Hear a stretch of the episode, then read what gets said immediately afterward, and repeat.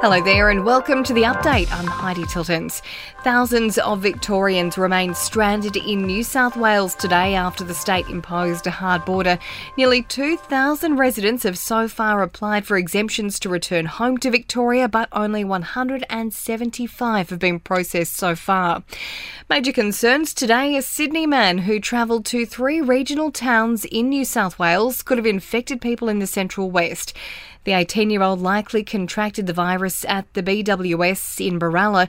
Health Minister Brad Hazzard says the teen went camping without realising he had the virus. And as a result, though, now obviously we're on high alert with testing facilities being set up in those centres, uh, and we're looking to see if there are any other areas that he might have just stopped at with his friends. Four local cases have been confirmed in New South Wales today. Health authorities, meantime, in Victoria are praising Melburnians for being quick to alert their contacts when they've tested positive.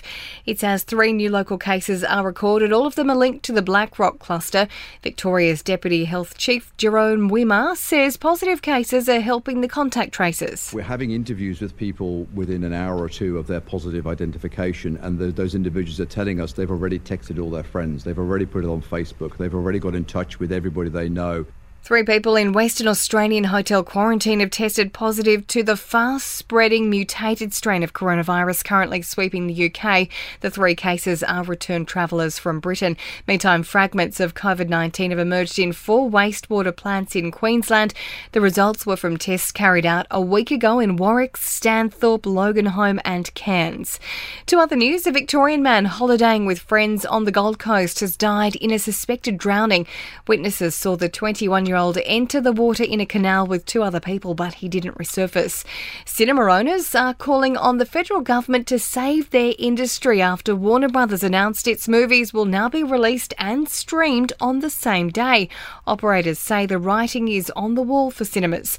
And The Mandalorian has been crowned the most pirated TV show of 2020. Taking a look at sport now, and Aussie cricket coach Justin Langer has declared it's very likely David Warner will return from his groin injury against India in the third test on Thursday.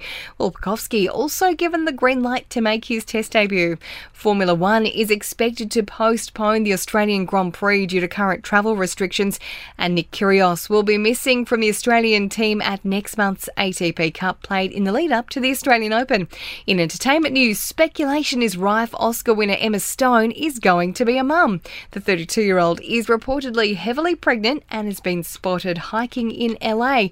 Justin Bieber has shut down rumours he's planning a career as a Hillsong preacher. He's fired off an angry Insta post saying it's fake news and he has no desire to be a minister. And there have been fresh sightings of Harry Styles and actress Olivia Wilde amid reports the pair are dating. The high profile duo were papped arriving back at Harry's LA home after being spotted holding hands at a pal's wedding over the weekend. And that's the latest from the Nova Podcast News team, but we'll see you tomorrow morning for another episode of The Update.